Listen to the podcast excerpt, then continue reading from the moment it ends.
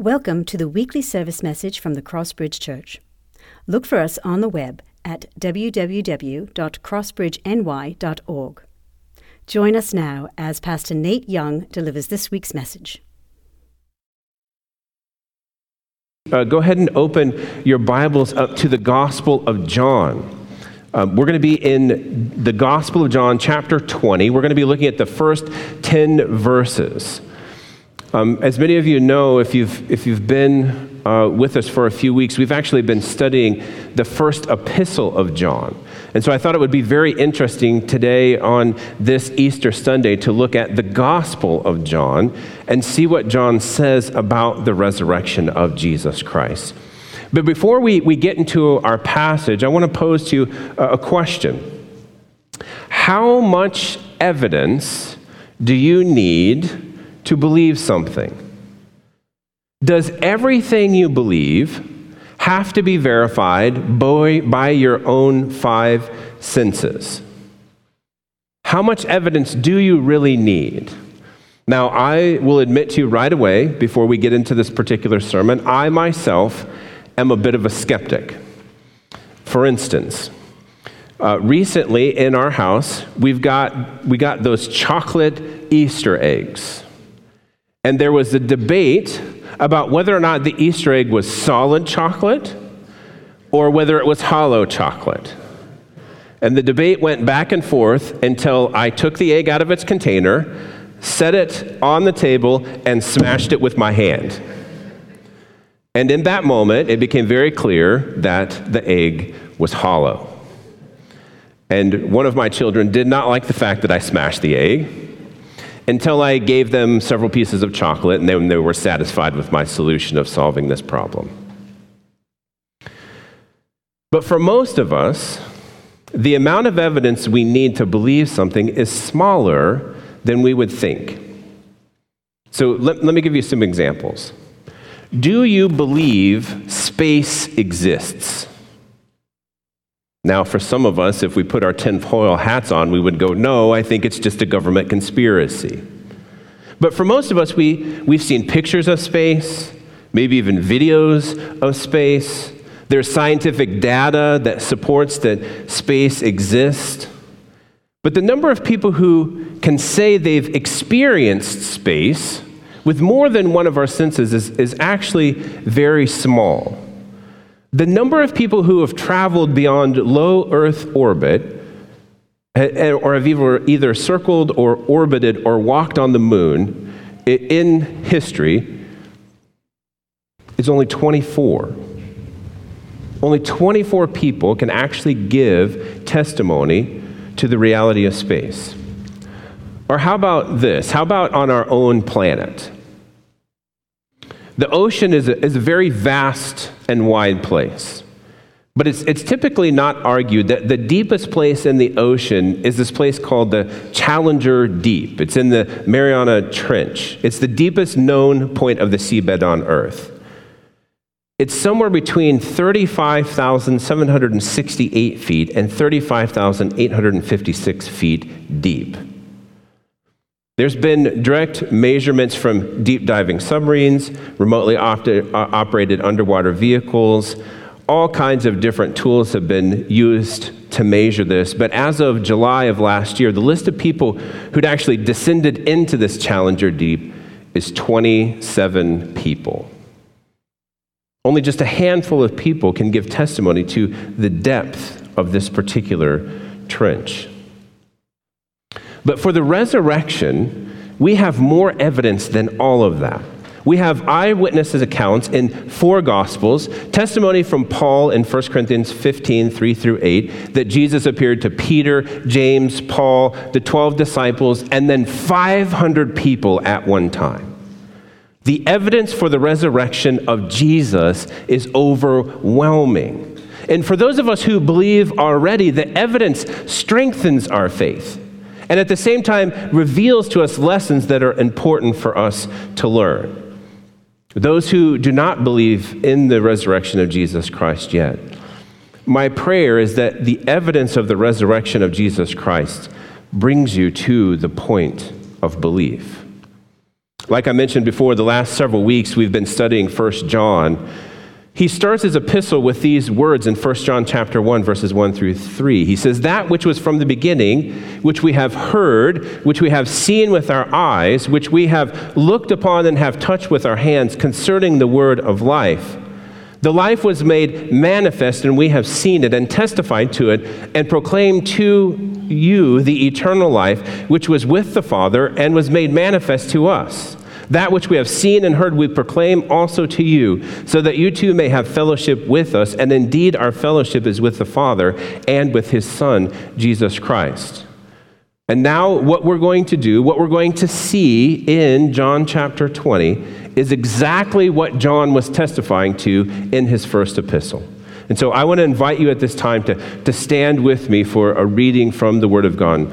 The Gospel of John, chapter 20, starting in verse 1, says this Now, on the first day of the week, Mary Magdalene came to the tomb early, while it was still dark and saw the stone had been taken away from the tomb. So she ran and went to Simon Peter and the other disciple, the one whom Jesus loved, and said to them, They have taken the Lord out of the tomb, and we do not know where they have laid him. So Peter went out with the other disciple, and they were going toward the tomb. Both of them were running together, but the other disciple outran Peter and reached the tomb first. And stooping to look in, he saw the linen cloths lying there, but he did not go in. Then Simon Peter came, following him, and went into the tomb. When he saw the linen cloth lying there, and the face cloth which had been on Jesus' head, not lying with the linen cloth, but folded up in a place by itself. Then the other disciple who had reached the tomb first also went in, and he saw and believed. Then the disciples went back to their homes or excuse me, verse 9. For as yet they did not understand this, the scripture that he must rise from the dead. Then the disciples went back to their homes. This is a reading from the Word of God. You may be seated. The thesis, the main idea for today, out of this particular passage, is that the resurrection of Jesus Christ is the most amazing event in history all of Christianity hangs on this moment. If Christ stays dead, then we have no hope. Many have tried to deny the authenticity of the resurrection of Jesus Christ. But John, in his gospel, gives us the evidence we need to believe in the resurrection of Jesus Christ. As we look deeper into the resurrection, we see that John's also provided several lessons to help us in our faith. I think there are four points of evidence or testimony of evidence from this text today. Here are the four Mary Magdalene, Peter, John, and the tomb. Let's start with Mary Magdalene because she's the first character that we interact with in this particular story. We must first ask, who is this Mary Magdalene? Well, Luke chapter 8, verses 1 and 2 says that she had seven demons in her. When she meets Jesus, she's indwelt by seven demons. And Jesus' interaction with her leads to these demons being cast out. What happens in that moment, John chapter 8, verse 12 says that he is the light of the world. Whoever follows me will not walk in darkness, but have the light of light. And Mary has an experience with the light of the world who had driven out the darkness of those seven, seven demons out of there, out of her, and now she only wants to follow him. Mark tells us that she was there when Jesus dies on the cross. That as a, a sign of affection, an incredible love for Jesus. She's with him from the moment in which the demons are cast out all the way up until his crucifixion on the cross. Mark 15, verse 40 says, There were also women looking on from a distance, among whom were Mary Magdalene and Mary, the mother of James the younger, and of Joseph and Salome. What we know is that Mary had extreme affection for Jesus. And it's no wonder why. The great things that he had done for her, even in just casting out these demons, radically changed Mary's life. Mary follows along with Jesus and ministers to him along the way. But in his death and in his burial, she was prevented from ministering to him because of the Sabbath. Just a few verses previous to these in John 19 42, it says, So because of the Jewish day of preparation, since the tomb was close at hand, they laid Jesus there. They only had a certain amount of time in which they could bury Jesus before the Sabbath day began and they would no longer be able to work. But Mary, desiring to minister to Jesus, is the first one to go to the tomb at the moment that they can go. This is the, the evidence that we see here. Mary Magdalene, being one of the first people that saw Jesus die and where they laid him to rest, she is now one of the first ones to the tomb. She sees him die, she sees him buried, and now she's one of the first ones to go to the tomb. And what does the text tell us say that when she what does the text tell us that she saw when she arrives to the tomb? She sees the stone taken away. The idea that's being communicated here is that the tomb would have had a stone that covered its doorway. And the stone would have traveled in a track back and forth to cover the, the door, but could be rolled away to open. But the word that's being used here is that the stone wasn't just rolled away, the stone was taken away. It had been moved completely, showing a finality to the open tomb. That it was removed to not be put back. And at first, the text tells us that she believes Jesus' body has been stolen. Not that he rose from the dead, but that his body had been taken. It's not just a few verses later in this chapter when Jesus appears to her that, and she believes that he is risen, but at first, she is so struck by what she sees she has a hard time believing the words that Jesus had even communicated to them previously that he must die and rise again. So, the main pieces of evidence that Mary present to us is that, in fact, Jesus died, and in fact, that Jesus was no longer in the tomb. But according to the Gospels, there were three other, or the three other Gospels, there were three women who went together to the tomb that morning. But John wants us to, to focus on Mary Magdalene. He's the, she's the only woman that he mentions here, and we must ask the question why? Why would John only mention Mary Magdalene? Well, I think it's, it's on purpose because John wants to teach us a few lessons about Mary. Two lessons that are applicable for us today. Number one, that as we look upon Jesus Christ as the crucified Savior, as the one who has changed our lives, there should be an extreme affection for Christ for what he has done for us. When you think about all that Christ has done for you in your life, if salvation was the only thing that he had done for you, that would be enough for him to be worshiped for eternity. But not only has he provided salvation for us, he has provided physical blessings as well. Jesus Christ has done more for us than, than we will ever know. And as a result of all that he has done for us, there should be an affection that we have for him. And that affection should produce perseverance. In her affection for Jesus Christ, as far as Mary is concerned, a crucified Jesus has no more to offer. There is nothing else that Jesus could do if he is dead in the grave. But out of extreme affection for Jesus Christ, Mary Magdalene goes to still attend his body. Brothers and sisters, this should be an encouragement to us that out of love, out of affection for Jesus Christ, perseverance in the Christian faith should continue on until we get to see our Savior face to face. Even though Mary is hindered by the Sabbath day when no work could be done, as soon as she could serve Jesus, even though she believes him to be dead, she goes out of her enduring affection for him. Let me just say, brothers and sisters, we're going to face difficult, impossible situations in our lives.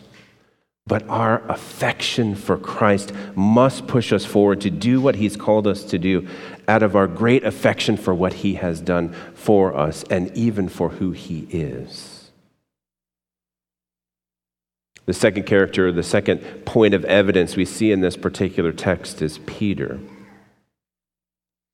In his gospel, John has painted a very specific picture of Peter.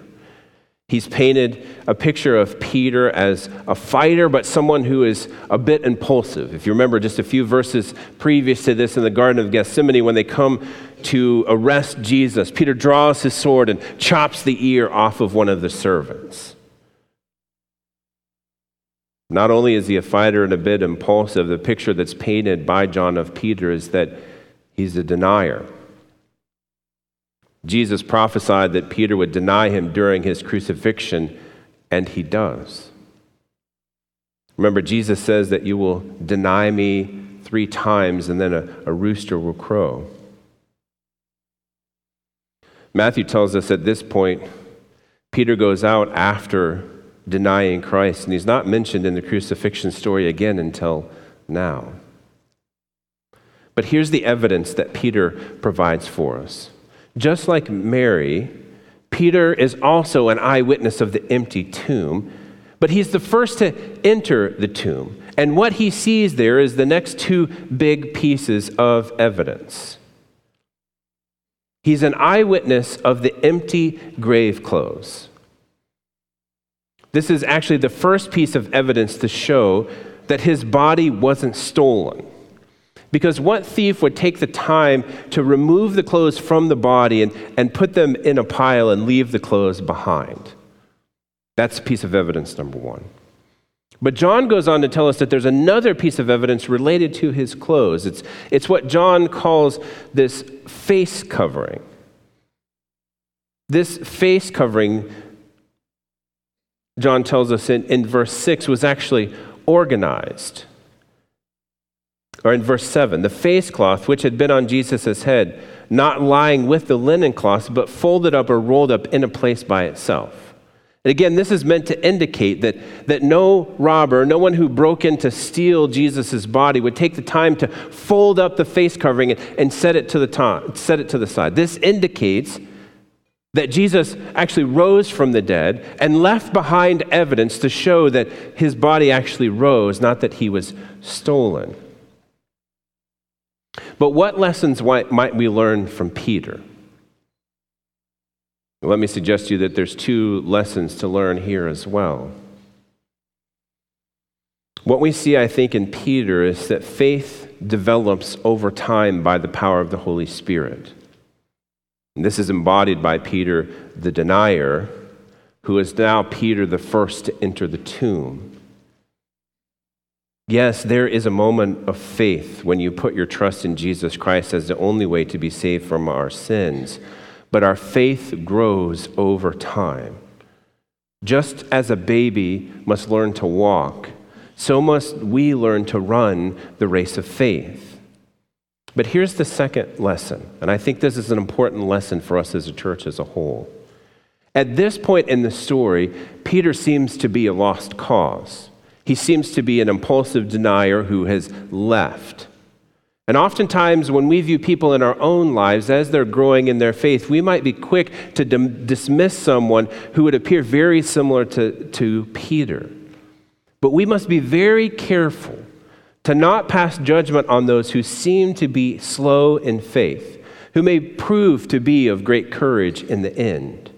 And so, as we think about our growth together in Jesus Christ, the call is for patience as the Holy Spirit grows our faith together. The third point of evidence that we see in this particular text is also the author of this particular gospel, that is John. John is the only disciple that is specifically mentioned in any of the gospels as being near the cross when Jesus died. And it's first when you hear John writing about himself, you might think that John is on a little bit of a, an ego trip here. Because he calls himself the, the disciple the one that Jesus loved. And then the next thing we hear about John is that he beat Peter in a foot race to the tomb. And so John is saying, Jesus loves me more, and on top of that, Peter, I'm faster than you. And if you if you know any men, this seems like typical men stuff, right? Everything is a competition, even if the other person doesn't know you're in a competition, right, men? But let me suggest to you what John is actually doing here is, in some sense, attempting to take the significance off of himself and put it to Jesus Christ. That the most important thing that could be said about anyone in the text is that Jesus loves you. And that in the love that Jesus has given to you, you desire to run and work and strive as fast and as hard as you can to be near the side of Jesus Christ. But what's the evidence that, that John gives us here? The text tells us that even though John beats Peter to the grave, he doesn't go in. It says that he stoops to see the grave.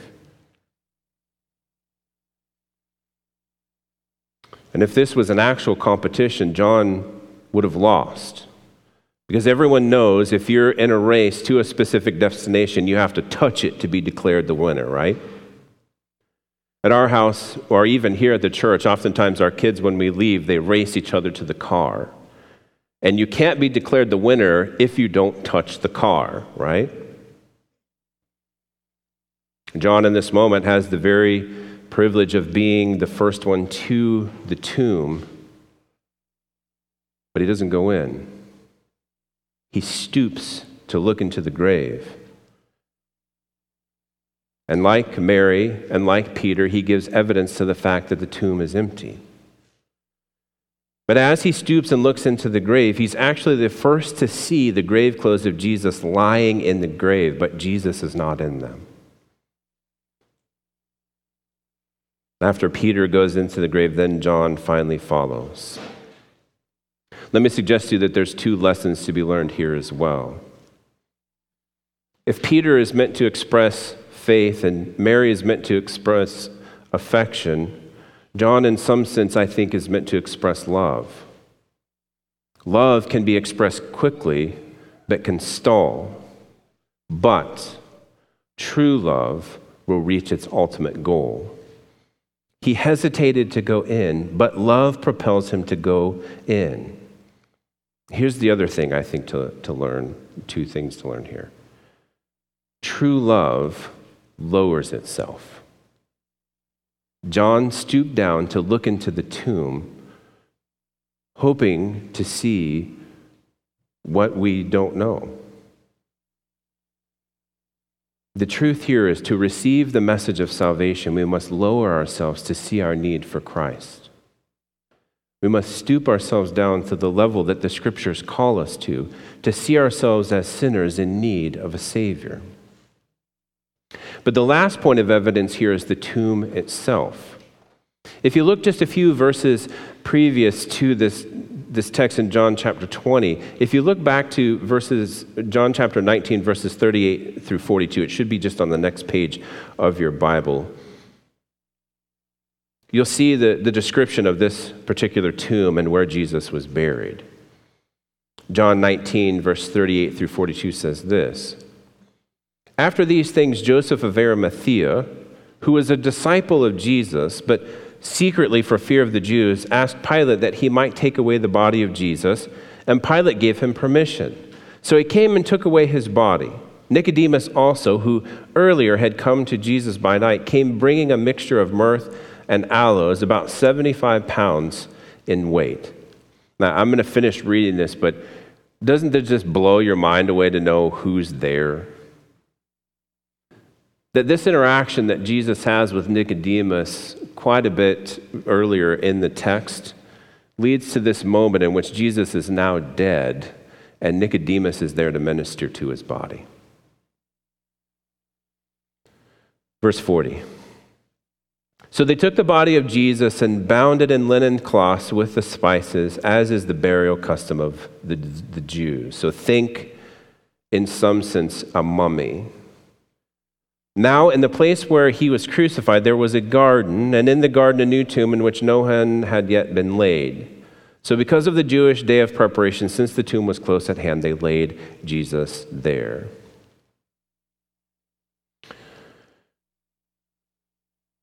There are two things inside of the tomb that are meant to show us that Jesus' body was not stolen. I've mentioned them already.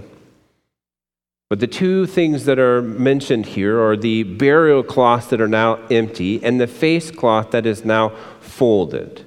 It's folded and in a neat pile.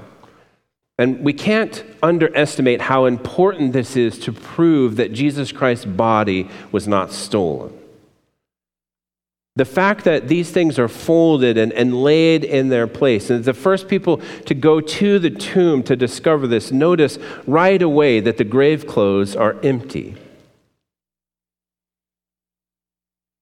Up to this point, the amount of evidence of eyewitness accounts that are equal with each other, support each other, are the same story of each other. And I hope that you're catching the significance as well. We have uh, police officers who are part of our, our church, and any one of them can tell you anytime when you take a testimony from a crime scene, oftentimes it is very difficult to get the eyewitness accounts to be the same. People who witness the same event have a different story depending on maybe the angle that they have saw but here, all of these eyewitness accounts agree, not just amongst Mary, Peter, and John, but amongst all four of the Gospels of Jesus Christ. This is either the greatest scam in the history of scams or the absolute truth. But here's three lessons that I want you to think about in terms of these linen cloths. Number one, Jesus Christ is both God and man. He lived a perfect life as a representative for us. And in doing so, he's often referred to as the second Adam. The first Adam in Genesis is brought about into a perfect, sinless world in which he's only given one rule to complete, and he fails in doing so. Jesus Christ, as the second Adam, is born into a sin cursed world in which he lives a perfect life dies a perfect death, and is resurrected to new life. When the first Adam commits sin, there is a symbol of that particular sin. The thing that they recognize in their sin is that they are naked. And the thing that, that covers the sin of nakedness is clothing. God clothes them. But in the second Adam, when he completes the war against sin and death, he puts death to death, he conquers sin. When he resurrects as the second Adam, he no longer needs the symbol of the sin of the curse of the first Adam. And so he leaves behind his clothes. He returns to the joy of eternal life where sin and death rule no more. What else we see here is Jesus Christ. The lesson to be learned is Jesus Christ as the overcomer of obstacles. He overcomes the distance, the gap between heaven and earth, the distance between God and man, the obstacle of a sealed grave, the obstacle of death to life. Brothers and sisters, Jesus Christ can overcome any obstacle ever.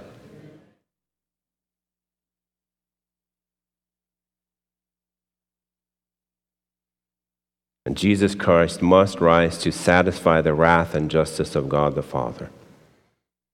If he stayed dead, there is no hope.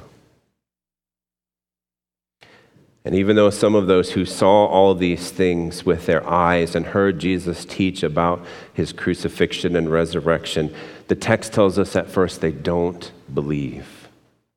Look at verse 9, chapter 20, verse 9. For as yet they did not understand the scriptures that he must rise from the dead. But, friends, what we do know, brothers and sisters, what we do know, the whole of Scripture has been pointing to this moment. Passages like Psalm 19 or 16, Psalm 16, 9 through 10 say, Therefore my heart is glad and my whole being rejoices. My flesh also dwells secured, for you will not abandon my soul to Sheol, nor let the whole, your Holy One see corruption. Isaiah 53, 10 through 12 says, Yet it was the will of God to crush him. He, was put, he must put him to grief when his soul makes an offering for guilt. He shall see his offspring. He shall prolong his days. The will of the Lord shall prosper in his hand. Out of the anguish of his soul he shall see and be satisfied. By his knowledge shall the righteous one, my servant, make many to be accounted righteous, and he shall bear their iniquities. Therefore I will divide him a portion with the many, and he shall divide the spoil with the strong, because he poured out his soul to death and was numbered with the transgressor. Yet he bore the sin of many and makes intercession for the transgressors. Or Hosea chapter 6, verse 2 After two days he will revive us. On the third day, day he will rise up that we may live before him. Brothers and sisters, friends, even the Old Testament points to this moment of the resurrection of Jesus Christ. What I'm saying to you is whatever amount of evidence you think you need to believe in Jesus Christ, the Word of God is the superior witness to lead you to, to belief.